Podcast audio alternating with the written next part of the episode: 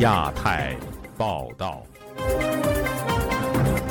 各位听友好，今天是北京时间二零二二年十月十八号星期二，我是佳远。这次亚太报道的主要内容包括：二十大政治报告，中国民间被迫学习，也有人冷漠以对；习近平高谈各种安全，他为何缺乏安全感呢？报告明显少谈改革开放，发改委否认中国要闭关锁国。疑似中国驻英国外交官痛殴抗议群众，英国警方介入调查，中英外交风波一触即发。不要核酸要自由，中国多地出现响应北京四通桥示威者的标语。接下来就请听这次节目的详细内容。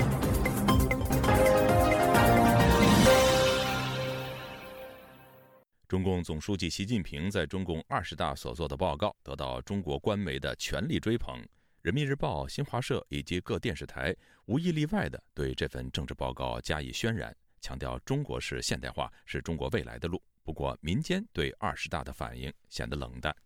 以下是记者古婷的报道：在中共二十大上，习近平的政治报告两万多次，官媒人民日报、光明日报以及各省级媒体本周一均以头版和多个全版赞扬这份报告。并发出引导性解读，在新浪微博、人民网账号称：“九个数字带你速读二十大报告，一个中心任务，第一要务，三个必要，五项重大原则，六个必须坚持等。”新华社微博账号则用二十大报告金句展示中国共产党为什么能、中国特色社会主义为什么好等。各地官方账号均紧跟官媒，力挺二十大报告。河南卫视则更将台标改成红色。不过，记者发现，对二十大报告点赞或评论的并不多，部分账号甚至关闭评论。江苏宜兴时事评论人士张建平周一接受本台采访时说：“最近媒体和网络一片红色，让他想起了童年时代那个火红的年代。”仿佛就回到了我们小时候那一套，整个的形势大好，形势越来越好，那都是以人民口吻来来发表他的观点，他没有任何的公民公民权利，也没有任何的实质的内容，连改革开放这都用的很少。张建平认为，当一个时代对公民权利、民生等议题。不谈实质性内容而开口闭口为人民的时候，就已经知道，可能对于我们来说就是一个灾难的临来临。但是我这个担忧是一个多虑啊。但事实上，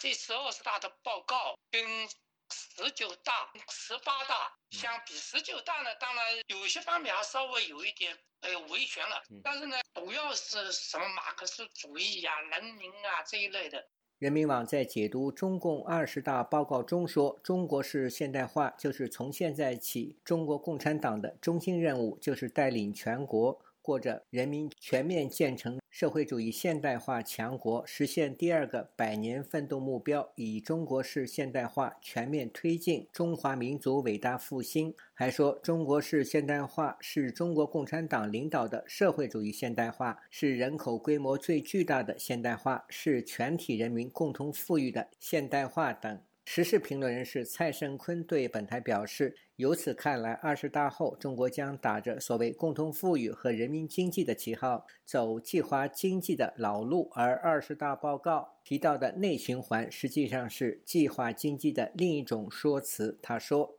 他现在不好搞计划经济嘛，也不好公开的说是反对市场经济嘛。但是他的一套说法，实际上他是所谓的穿新鞋走老路，没有跳出毛泽东时代的那一套啊，呃，斯大林的那种啊集权专制那种统治模式。官媒发文歌颂中国共产党，赞美二十大报告为中国未来发展指明方向，以及中国式现代化和坚持中共的领导。而网民的评论几乎都是官方口号，例如“永远跟党走”“不忘初心”“牢记使命”“坚持守正创新”等。河南卫视的大象新闻账号。大公文汇账号、国际在线新闻出版广电报、新疆检察、安徽青年报社以及东部战区等账号均在报道或转载二十大时关闭了评论区。评论人士张建平认为，目前对二十大报告表达独立观点的言论早被封杀，很难看到反对的声音。自由亚洲电台记者古婷报道。中共总书记习近平在二十大工作报告中高举国家安全大旗，称国家安全是民族复兴的根基，社会稳定是国家强盛的前提。他还一再强调，政治安全是重中之重。有学者分析说，习近平是以国家安全为名，为中共及其本人的强硬统治辩护。以下是本台记者经纬的报道。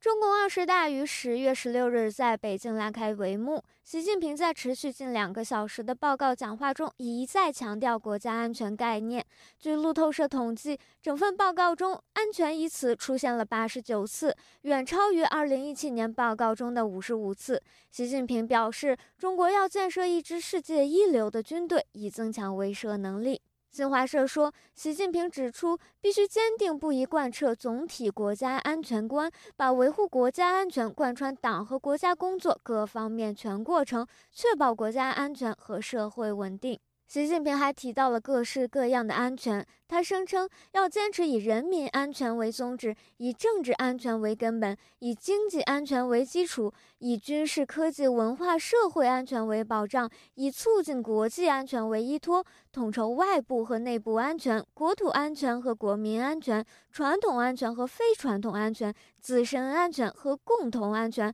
统筹维护和塑造国家安全，夯实国家安全和社会稳定基层基础，完善参与全球安全。治理体制，建设更高水准的平安中国，以新安全格局保障新发展格局。在提到国际局势时，习近平说：“做到居安思危、未雨绸缪，准备经受风高浪急，甚至惊涛骇浪的重大考。”前美国在台协会台北办事处副处长葛田豪说：“习近平正在通过强调安全来为自己及中共的长久统治造势。”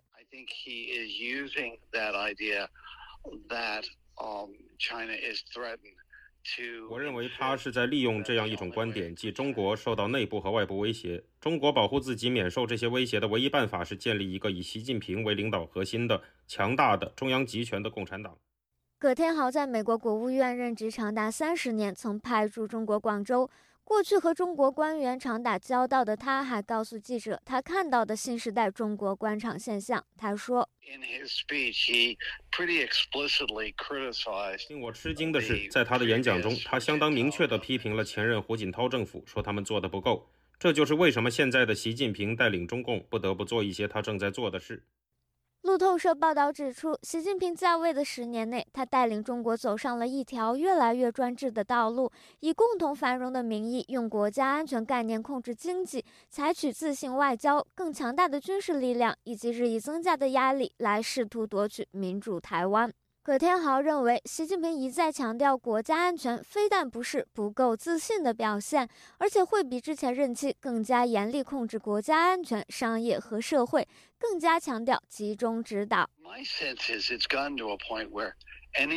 的感觉是，这已经到了一个地步，任何不是由中共中央直接发起和领导的事情，都被视为破坏稳定和威胁。华盛顿智库兰德公司长期研究中国国家战略的资深研究员何天木同样认为，习近平及中共会继续加强强硬统治。他说：“这意味着政府可能会专注于国内镇压，以确保安全，并继续投资于军事建设，以威慑台湾和美国及其盟国。”习近平认为，中共的统治在很大程度上取决于确保国家的安全和稳定。何天木认为，一再强调国家安全是中共对其统治缺乏安全感的表现。研究中共精英体系的美国大学助理教授唐志学在推特上分析说：“对于国际环境的认识，习近平比2017年更为悲观。”唐志学援引了习近平父亲习仲勋以前的类似言论，他认为，在国家安全议题上，习近平与其父一脉相承。自由亚洲电台记者金伟华盛顿报道。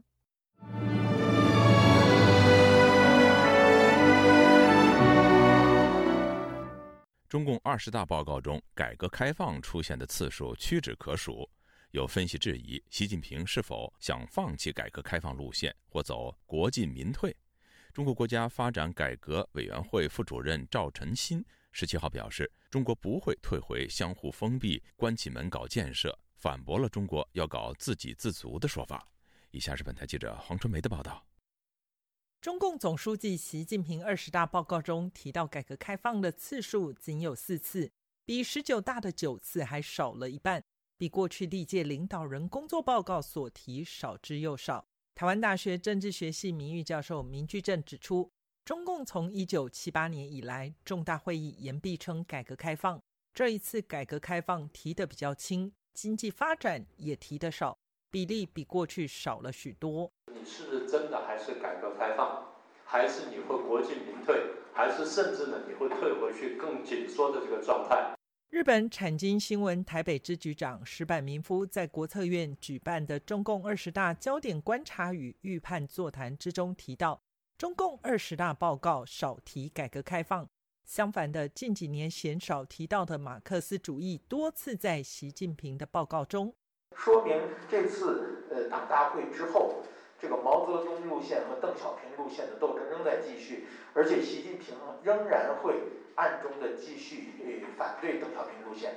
台湾智库咨询委员董立文指出，二十大政治报告取消了十九大政治报告中共使命与路线，坚持四项基本原则，坚持改革开放、自力更生、艰苦创业等。这一种强烈毛泽东色彩的自力更生路线，然而像是自立自强、掌握在自己手里等用语，仍可以在报告中看见。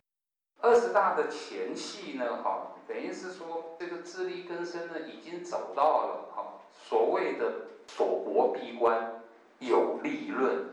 闭关锁国是有利中国的，有个新名词叫自主监关论。这个话题也在二十大首场记者会被提及。彭博社记者提问：中国政府如何减少对铁矿石、原油等外国进口资源的依赖，以实现更加自给自足的经济？中国国家发展改革委副主任赵成新表示：国内外呢有一些声音认为啊，以国内大循环为主体，就意味着中国要在对外开放上进行大幅收缩，甚至呢讲我们要搞什么自给自足的。这样的经济，这种理解呀是错误的。国策研究院资深顾问陈文甲接受本台访问时分析，中国搞双循环是因为如果没有双循环会被断裂，尤其是半导体的断裂，光靠内需不够，而需要与国际连结。他表示，中国双循环是要建立一套属于中国对世界体系，不受制于美国。他可以用“一带一路”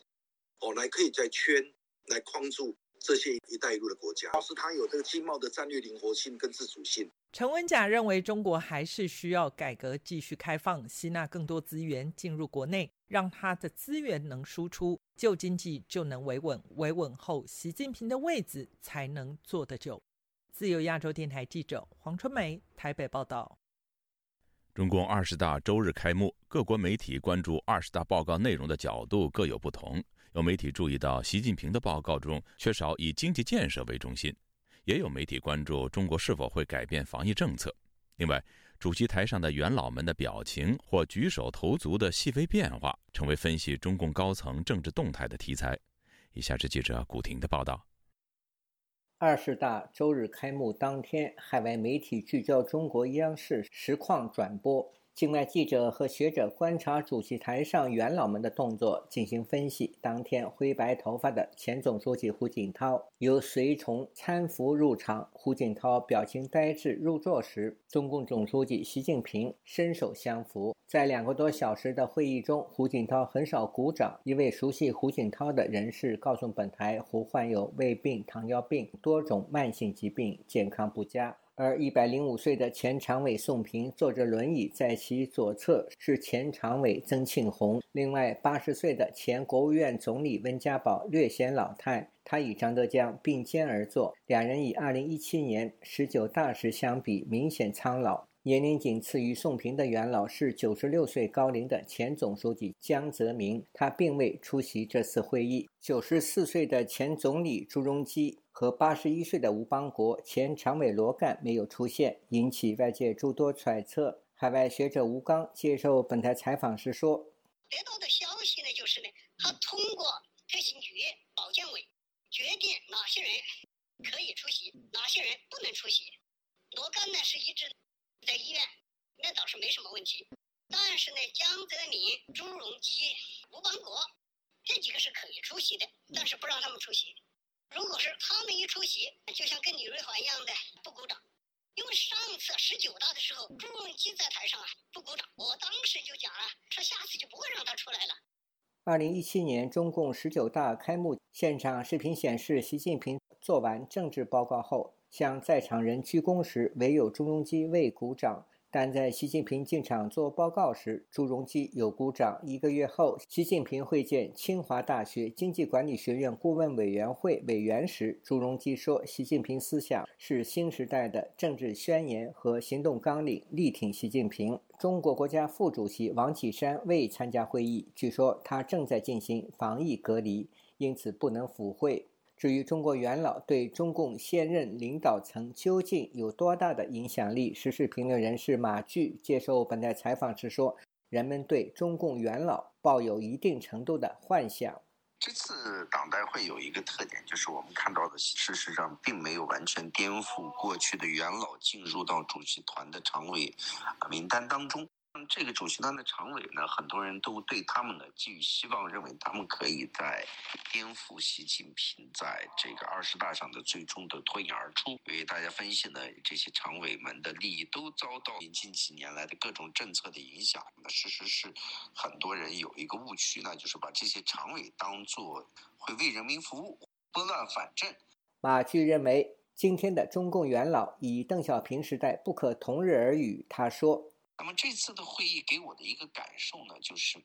真正做到的呢，就是一个元首啊，一个纲领，一个一个一一个政党啊，基本上现在就是这样的一个方向，在向这个方向挺进。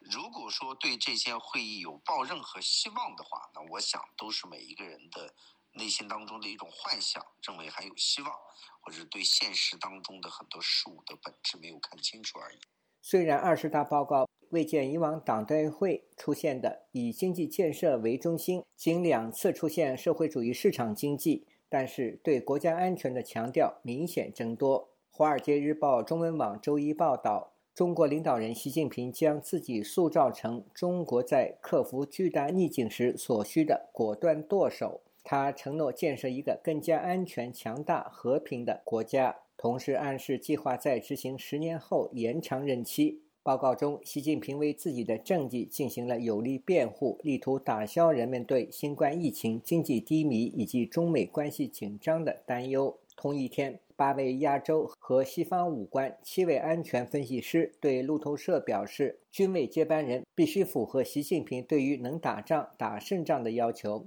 要能集成攻占台湾必备的多军种战力。由于中国军事崛起与美国在东亚的主导地位相互冲突，中国面临的外交挑战也会增加。军委也必须确保中国海军进入外国军事和港口的权限，扛住国际对于中国核武扩张的质疑。此外，中国经济放缓也可能影响军事现代化的脚步。德国之声网站报道，外界普遍预测，习近平将史无前例地取得第三任期。自由亚洲电台记者古婷报道：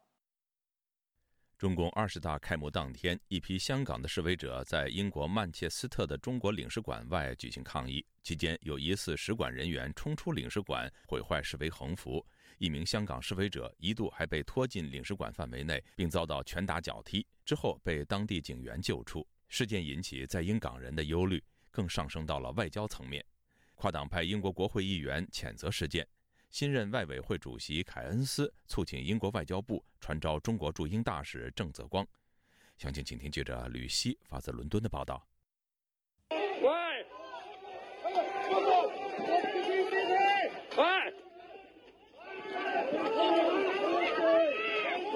在英国中部城市曼彻斯特，一场在中国领事馆外的和平示威，最后在一片混乱当中收场，更是本来已经紧张的英中关系再起波澜。是曼城港人组织捍卫港人连线，在周日中共二十大开幕同一天，发起对准政权、包围中国领事馆行动，反对习近平连任，继续打压人权。综合目击者的证言、现场图片和视频资料，示威者在中国领事馆外放置写有“天灭中共”等字句的纸帆，以及一幅讽刺习近平的巨型漫画。主办方开始发言以后不久，就有大概十名身份不明人士从使馆走出来。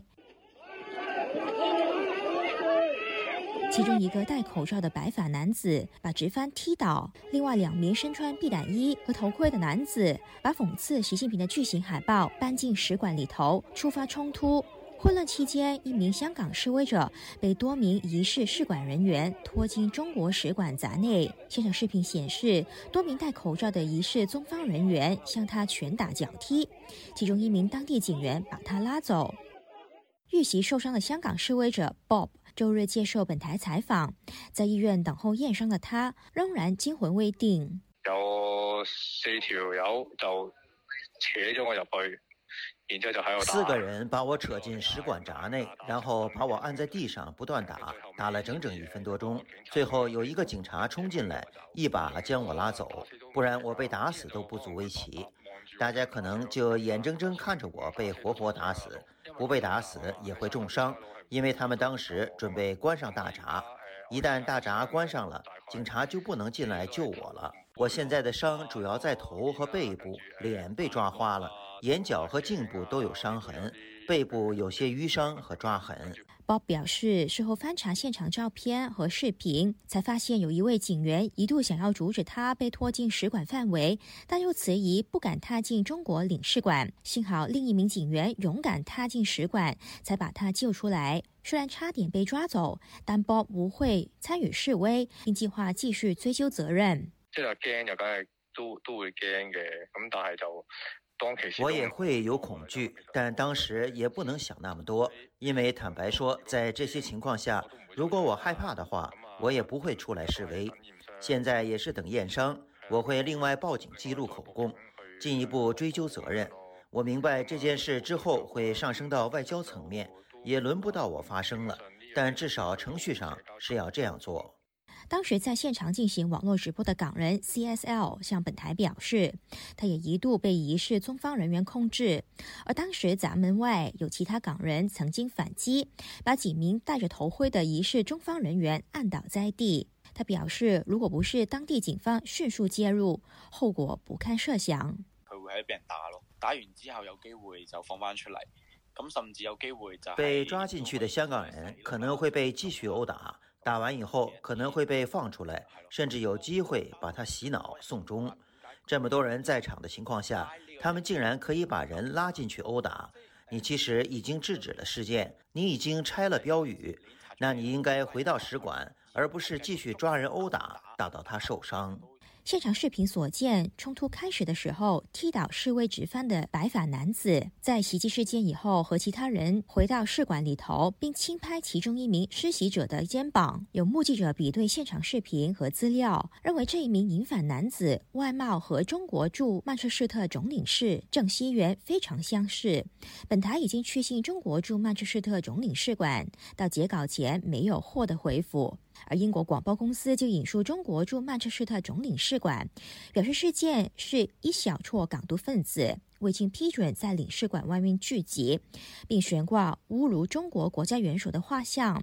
形容这种恶劣行径是任何国家的外交领事机构都不能容忍和接受，对此强烈愤慨和坚决反对。不，对于施袭者是否中方人员，领事馆没有回应。英国大曼彻斯特警察回复本台查询，警方目前正调查事件。事件迅速上升到外交层面。英国广播公司引述英国外交部消息，表示正就事件寻求紧急回应。跨党派英国国会议员也群起谴责中方所为。新任英国国会外交事务委员会主席凯恩斯及时在推特转发相关的照片和影片，出请英国外交部传召中国驻英国大使郑泽光。对华政策跨国议会联盟创办人、英国保守党前党魁史密斯出请英国政府要求中国驻英国大使郑泽光道歉，并把施袭者送回中国。事件引起在英港人社群的愤怒，曼彻斯特港人以及组织发起联署，要求英国外交部立案调查中国领事馆职员有否违反英国法律以及国际法。目前已经有大批港人组织和个人参与联署。自由亚洲台的记者吕希，英国伦敦报道。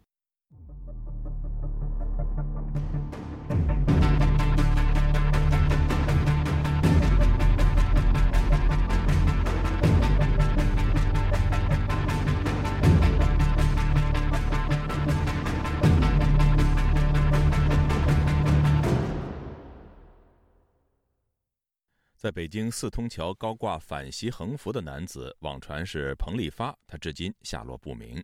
本台十七号查询当地警方得到的答复是不知此事，而疑似彭立发的推特账号“彭在洲”被清空之后，在二十大开幕日当天却出现了孙文遗嘱。除了海外有不少人声援彭立发，在国内多地也纷纷出现呼应他诉求的标语，俨然形成遍地开花的事态。以下是本台记者夏小华发自台北的报道。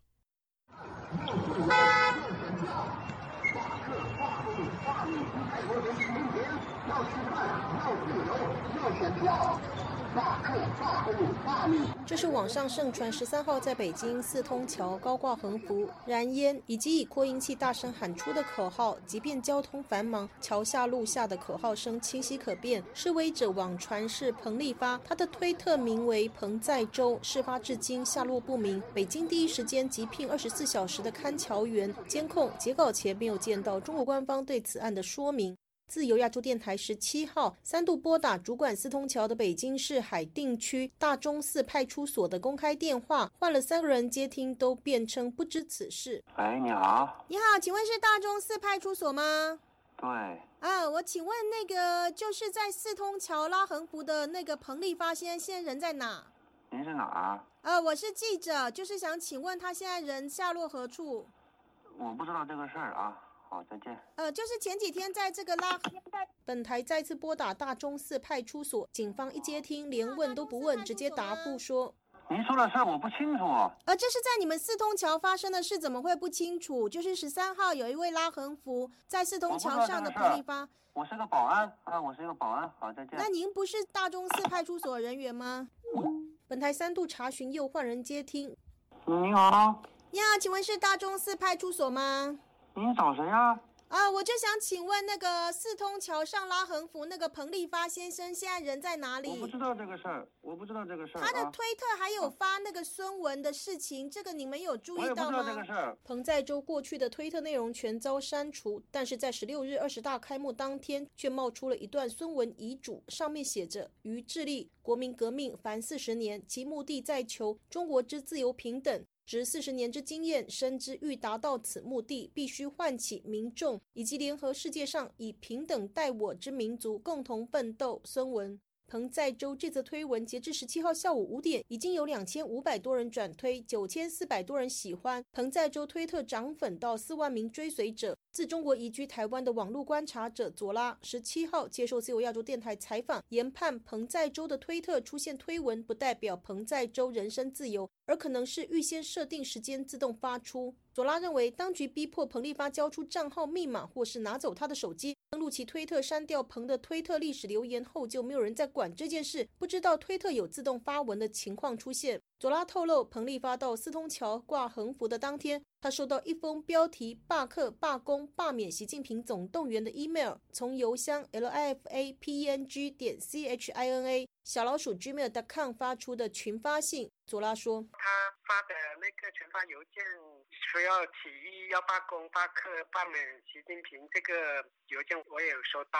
但是我当时确实没在意，但是收到的时候可能已经是他已经在四通桥上面了，他用的是准点十三号十二点整发发过来的。彭立发在内文中提到，马上要行动，不想被国安特务跟踪发现。附件内容是导袭方案和攻略，讨伐国贼习近平的檄文以及治国理政的解决方案。基本方法是罢课、罢工、汽车鸣笛等非暴力合法的抗议，要点燃自由的星星之火，然后引起燎原之势，期望出现像蔡锷一样的将军，一举推翻独裁政权。希望你们昼夜不停地加入战斗。这封信的最后还提到，如果您身在海外，希望您多多发帖，让更多的军人、媒体。大学生等各个群体参与其中。如果您能够勇敢地走上街头，如果有特殊的困难，希望你们能够多多发帖参与信息站。改变中国命运的时刻就要到了。为了阻止国贼习近平的非法连任，让我们一起行动。我们都将变成时代的英雄，我们也将流芳百世。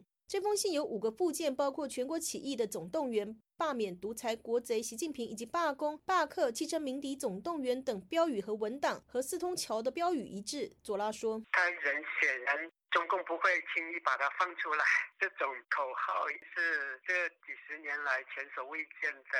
大胆，甚至要求起义。像在以前，中国都没有人敢在公开场合要求起义。他做了非常缜密的准备工作，做这种海报。写罢免习近平的 PDF 文档，也甚至他在桥上面用了烟，用了大喇叭，用了条幅。他知道自己会被抓的情况下，他仍然做了这么多准备工作。我觉得他确实是要践行孙中山的那个说法，就是必须唤起民众及联合世界上平等待我之民族共同奋斗。他认为他只是一个唤起者，他要效仿孙中山。佐拉提到，彭在洲推特有关注他，将他列在这封群发信的第八位收件人。收件者有不少异议人士和媒体。佐拉多方面的研判，彭立发就是彭在洲。一是发生斯通桥事件之后，他去看彭在洲的推特最新内容，可见他发给一些网络大 V 留言，要发动罢工、罢课、罢免习近平总动员的内容。佐拉还说，彭立发就是彭在州的证据，就是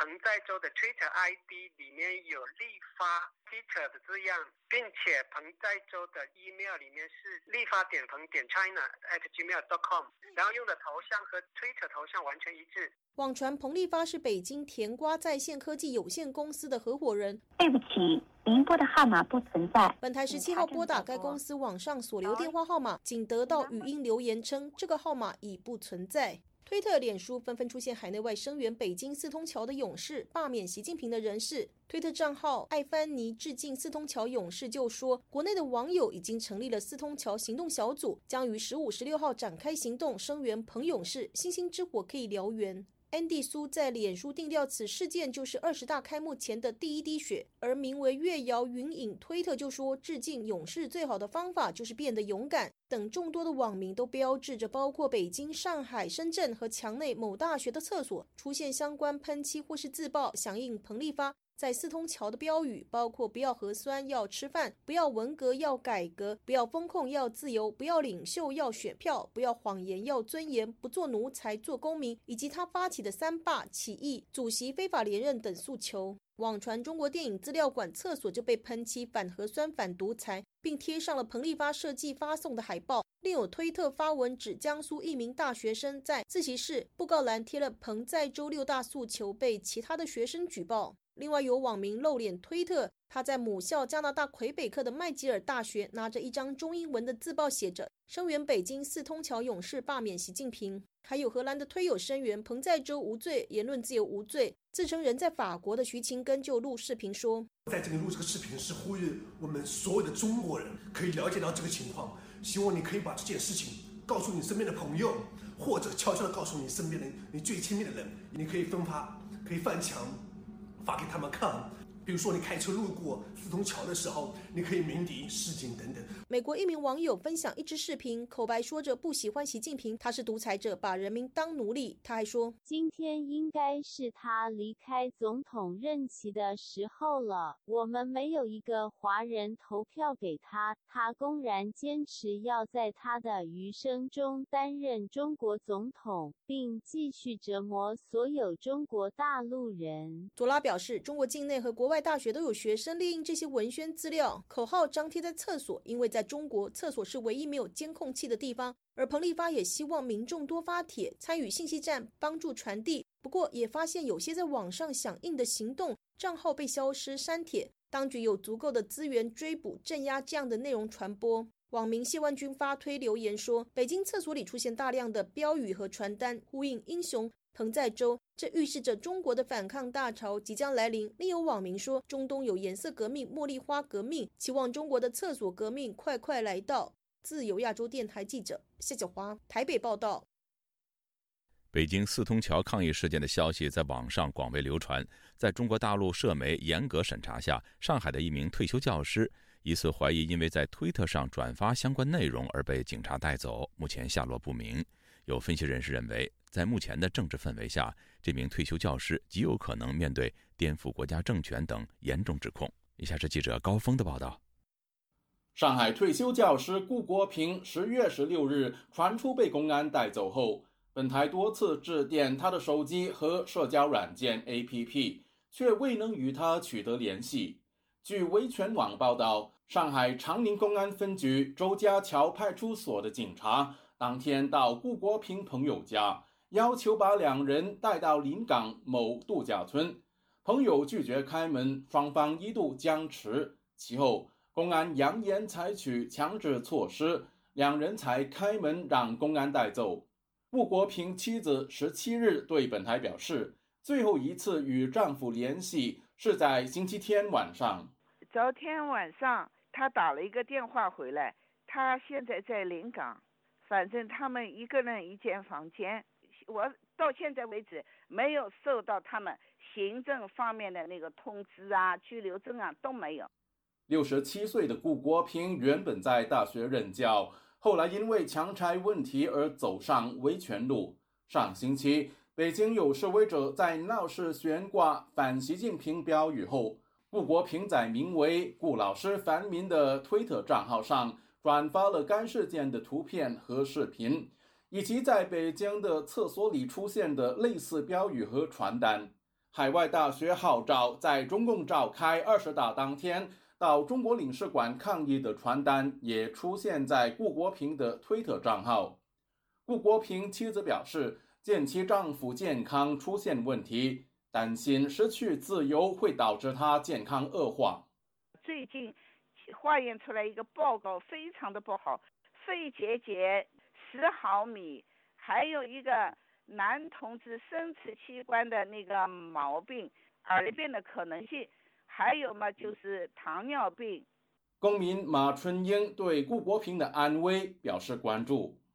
我最最最担心的就是关在黑监狱里面，黑监狱里面的话，我们他们采取的一些手段是很残忍的，而且我们都没有证据，投诉无门，他没有生命保障，没有人身安全保障。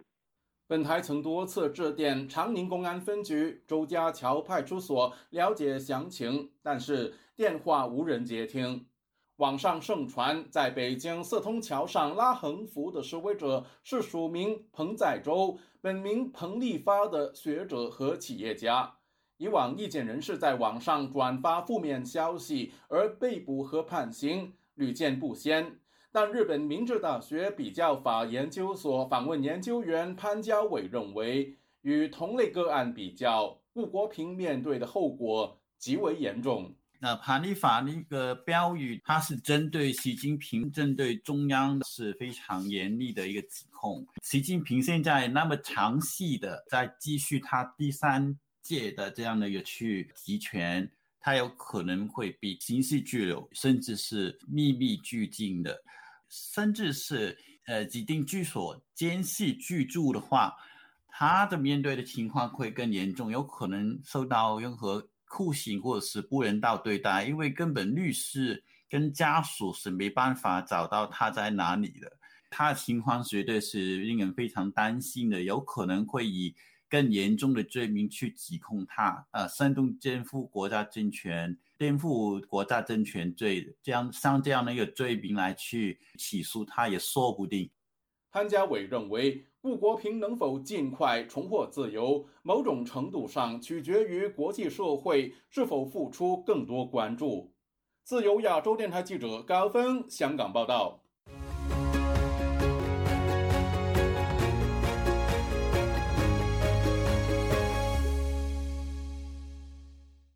自北京四通桥抗议事件发生后，全球各地出现了不少响应和声援活动。在美国南加州的洛杉矶中领馆外，数十名抗议者十月十六号举行了一场声援集会。详情，请听记者孙成的报道。罢工罢课，力挺彭立发！罢工罢课，力挺彭立发！释放彭立发！本次活动的负责人，中国民主党青年部执行长谢立健告诉记者，自北京四通桥抗议在十月十三日发生以来，洛杉矶当地已经进行了不止一次响应活动。他说：“我们不仅在今天中领馆抗议声援，我们在事件发生后这几天，在洛杉矶的唐人街、南加州大学和车站、华人超市聚集区等繁华地带张贴四通桥义士海报和呼吁人们响应全球联合国内罢课、罢工、罢免独裁国贼习近平的活动倡议。”在集会中，人们举起了白底红字的横幅，以模仿四通桥抗议者所打出的横幅。并呼喊大量口号，包括“不要喝醉，要吃饭；不要喝醉，要吃饭；不要奴隶，要自由；不要奴隶，要自由”。这些口号中有许多都和北京四通桥抗议者打出的条幅内容一致。四通桥抗议者的姓名和网名，网传是彭立发和彭载洲，不过目前还没有得到最终证实。参与组织本次活动的中国民主党洛杉矶党部副主席黄建斌表示，本次集会的目的是反对习近平的连任。和声援四通桥抗议者，他将习近平与发动反右、大跃进、文革的毛泽东并列，表示自毛泽东到习近平，中共一直在作恶。他说道：“习近平的动态清零、防疫搞得经济倒退、公司倒闭、商店关门、青年失业、民不聊生、人民惶惶不可终日。习近平毫无政绩可言，他排斥异己，搞个人崇拜，比起毛泽东有过之而不及。”参与本次活动的中国民主党成员吴少伟在接受记者采访时，表达了他的诉求，说道：“中共当局应立即释放彭载洲一事，他是中共倒台前的黎明曙光。”他让我们看到了中共倒台的希望。今天我们都是彭载舟。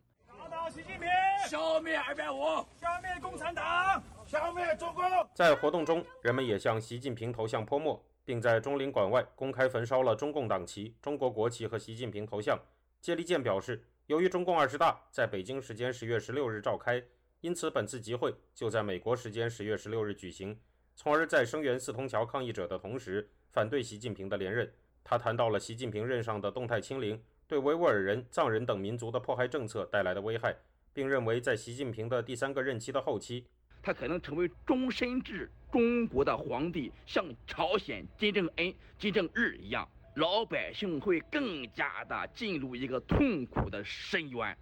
自由亚洲电台记者孙成，旧金山报道。在北京四通桥悬挂布条的彭立发虽然被捕，但他的勇气激发了更多人站出来。刚刚过去的周末，加拿大多伦多和温哥华都举行了声援彭立发的活动。一些家人还在中国的留学生与移民都无惧地站在了中国领事馆前抗议。以下是记者柳飞的报道。这次的抗议在星期天在多伦多中领馆前，有大约五十人共同声援彭立发。几个年轻人陆续拿起麦克风，在现场分享对彭立发事件的心得。他们是大陆留学生组织公民会的成员，发起人林立彤说：“看到彭丽发的举动，振奋了大家，激起了更多过去害怕被中国共产党威胁、恐惧的人站出来。因为墙内的人都有这样的勇气，身处自由世界的人怎么能退缩呢？”彭丽发在现在的北京都不怕，我们这些在海外的。还怕什么呢？我认为我们在海外应该更加的去为中国民主的事业去付出、去奋斗。中国共产党统治它不是铁桶一块，我们还是能在这当中找到一个去抗争的一个空间。彭立发在四通桥上挂的标语：“不要核酸，要吃饭；不要封锁，要自由；不要谎言，要尊严；不要文革，要改革；不要领袖，要选票；不做奴才，做公民。”重现在多伦多中国领事馆前，抗议群众纷纷喊着口号，要求习近平下台。民主中国阵线副主席盛雪表示，正值中共二十大在北京举行，习近平赤裸裸地显示他的野心，想超越毛泽东，想成为世界霸主。彭立发的勇敢行为揭露了中国底层民众内心的高度不满。那么，我们今天在海外。所能够做的就是给予他关注、支持、声援，让他的声音能够响遍世界的每一个角落，而且呢，能够利用这样的一个方式，把它放到国际媒体的聚光灯下，在一定的程度上保障它的安全。一群抗议者则在星期六于温哥华中国领事馆前举着“终结中国政权、释放勇士彭立发、释放王炳章”等标语，表达他们抵制中国独裁制度的政治诉求。北京人 Andy 这两年多次在温哥华参与抗议中国的活动。他说：“前几天看到彭立发的举动，想起自己当年参加六四天安门行动时，写好了遗嘱，有视死如归的勇气。”后来辗转到加拿大生活，当年的抗争激情渐渐消散，但这几年习近平上台后的高压统治让他忍无可忍。因为习近平上来，造成这一系列的中国这个经济的倒退、社会的退步，包括这种转向封建制、就是家族统治，所以确实激起了我重新要做一些事情。宋先生说：“过去和在中国的亲友们聊天，彼此会对共产党的观点截然不同。但自从疫情之后，大家都认清了长期被共产党统治的危险，因为它是一个会随时向你索命索财的政权。”这次的疫情封控封控之后呢，更多的人觉醒了。原来跟他一说，他可以说很多共产党其他的什么好处，但是这次呢，真正铁拳砸到他们脑袋上的时候，他们觉得确实这个政权对他们的自己的生活、自己的财产都是非常非常有害的，都是非常不安全的。温哥华中国自由民主人权促进会召集人黄宁宇说。近期的未来将会透过更多行动，让加拿大主流社会关注彭立发，不让勇士孤单。自由亚洲电台记者柳飞温哥华报道。中共二十大前夕爆发，北京四通桥上有人抗议：不要核酸，要吃饭；不要封锁，要自由。台湾独派政党激进党召开记者会声援，并呼吁台湾认清中国和台湾的差别，宣布十月二十三号将举行护台大游行。民运人士王丹则分析，此事会凸显中产阶级反袭与中共政府断裂。请听本台记者夏小华发自台北的报道：二十大席地登基，二十大席地登基，世界台湾现危机，世界台湾现危机。中国人民抗暴政。台湾下个月将举行九合一基层选举，北京四通桥示威事件也成为台湾独派政党呼吁选民投票支持抗中护台的议题。台湾激进党就召开了记者会。台湾激进台中市议员候选人杨心怡说：“在这个席地登基的前刻。”在北京四通桥拉布条的彭在洲，大声陈抗独裁跟威权的迫害，至今仍下落不明哦，就宛如是二零二二年的坦克人。那彭在洲呢，基于争取人权的怒吼，其实和我们这一群在小琉球外海骚旗抗议的台湾激进的伙伴，我们都同样在捍卫跟争取自由民主，我们的心意是没有差距的。最大的差别是他下落不明，而我们仍旧能够坐在这里跟大家一起见面。杨欣怡强调，中国公民希望表达罢课、罢工、罢免独裁国贼习近平，就如沙漠中取一瓢饮般的奢侈；在台湾，则可以公开不受拘束的批评独裁。身为台湾人，一定要好好记住这个差距，并谨慎的思考台湾人的未来。四通桥事件在台湾引发讨论，媒体人简于燕在脸书说：“不要核酸，要吃饭；不要封锁，要自由。”这应该是很基本的人的需求，拥有自由的空气、民主的制度是何等的普通。但是，一位中国黑龙江泰兰县人电磁学研究者彭立发在中国北京车水马龙的四通桥贴上了布条，强调要争取自由与改革，立即被逮捕，而且他相关的网络账号也全被删除。在威权政体的中国，大约会被关十年以上吧。他所埋下的民主的种子，能够让更多旁观者觉醒、认知自由的灵魂如此可贵吗？前六四天安门学运领袖王丹在台湾政论节目中谈到了四通桥事件。王丹以六四天安门广场阻挡在坦克车的人，称四通桥勇士是新坦克人第二个坦克人，并向他致敬。王丹分析，体制内、体制外对他的讨厌可以说是压倒性的，但是从来没有像这一次这样公开的表达出来，直接把他定义成国贼，要求打倒他下来。这一下，我觉得是把所有人内心话给喊出来了。这是这件事非常大的意义，就是外界不要再有质疑，说中国人讨厌习近平这件事。王丹提到，非常重要的是，他的背景是中国的中产阶级，他是中国中产阶级，他不是个上访的农民。是吧？他他不是一个底层有冤屈的人，他肯定他好像自己还有什么自己的科技公司啊等等。他是有做科技的，所以他是个硕士，科技背景的工程师背景的一个中产阶级。这再次验证了我们常多次讲的，就是现在的中产阶级曾经是中国共产党这几十年统治的中流砥柱。中国共产党能够维持统治，不仅是靠暴力和谎言，还靠是有钱的中产阶级。但是现在中产阶级跟中共分道扬镳，中产阶级也是跟他们勾结在一起。但是现在这个链条断了。王丹还说，终于有人有勇气站出来带头示范，后续的示范效应不可预测。他担心当事人会像三十三年前那个坦克人凭空蒸发。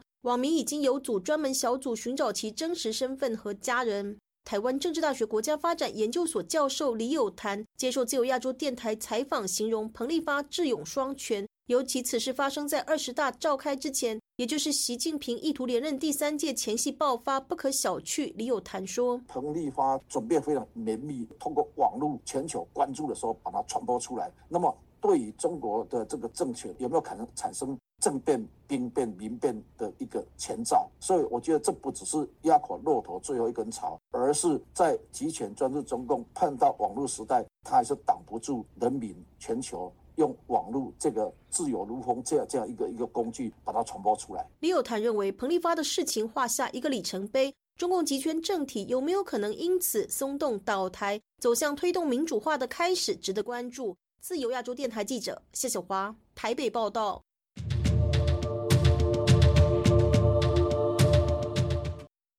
香港记者协会因为政治压力，今年决定打破惯例，不再出版《言论自由年报》第三十周年号。但一群香港独立记者决定以匿名的方式，以“无法封嘴的故事”为题，自行撰写《言论自由年报》，并借用国际记联平台发布。参与撰写的香港记者表示，应该让世界知晓流散香港记者的力量和坚持。以下是记者陈子飞的报道。香港记者协会以往会在每年的七月出版《香港自由年报》，回顾过去十二个月在香港的言论和新闻自由情况。但据了解，香港记协早前已经决定，今年不会出版年报。一批香港的独立记者自发接手，以“没法封嘴”的故事作为主题，出版新闻自由报告，透过国际记联的平台发表。报告的中文版长达四万字，分五个章节，讲述香港国安法下一年间有大量的媒体倒闭，列举港府处理《苹果日报》的手法，以及该报和立场新闻等多名高层被拘捕和起诉等事件，说明国安法如何掏空香港的新闻自由。报告也记录了这段时间有不少香港自媒体和评论平台相继在香港和海外成立。报告也提到多项的建议，希望。国际社会关注在国安法后导致香港大批媒体倒闭和大量记者离开的情况。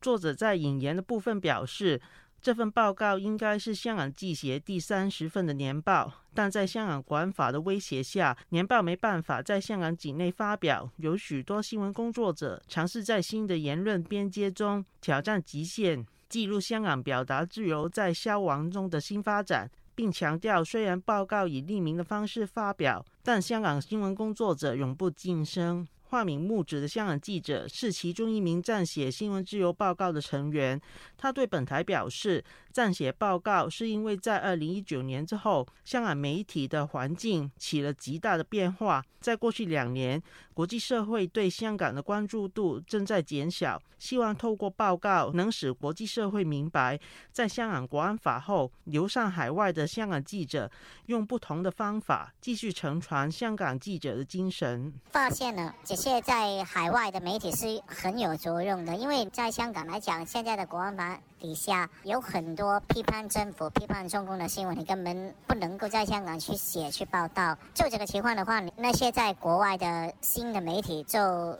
能够有很大的作用。为什么当初叫我去写这个报告的时候，我都义不容辞去写？因为我觉得应该让国外的群众知道，香港的记者还没有死，只是他们的种子已经散布在不同的地方。他表示不清楚记协受到何等的压力要停办年报，但从他们一批撰写报告的记者不能公开真正的身份可见，香港新闻自由情况有多差。为什么我们已经发表在一个国际平台还要匿名呢？这个真正就在反映出在香港国安法底下，我们面对的困境，连写一个事实的报告也会担心受到一些危险，所以我觉得这个也是一个需要关注的点。香港政会大学新闻系前助理教授杜耀明表示，每年发表新闻自由年报是香港记协的职责，但从记协放弃职责也没有问责，显示香港新闻工作者所面对的极大的威胁。他表示，过去几年香港主流新闻媒体为主的新闻时代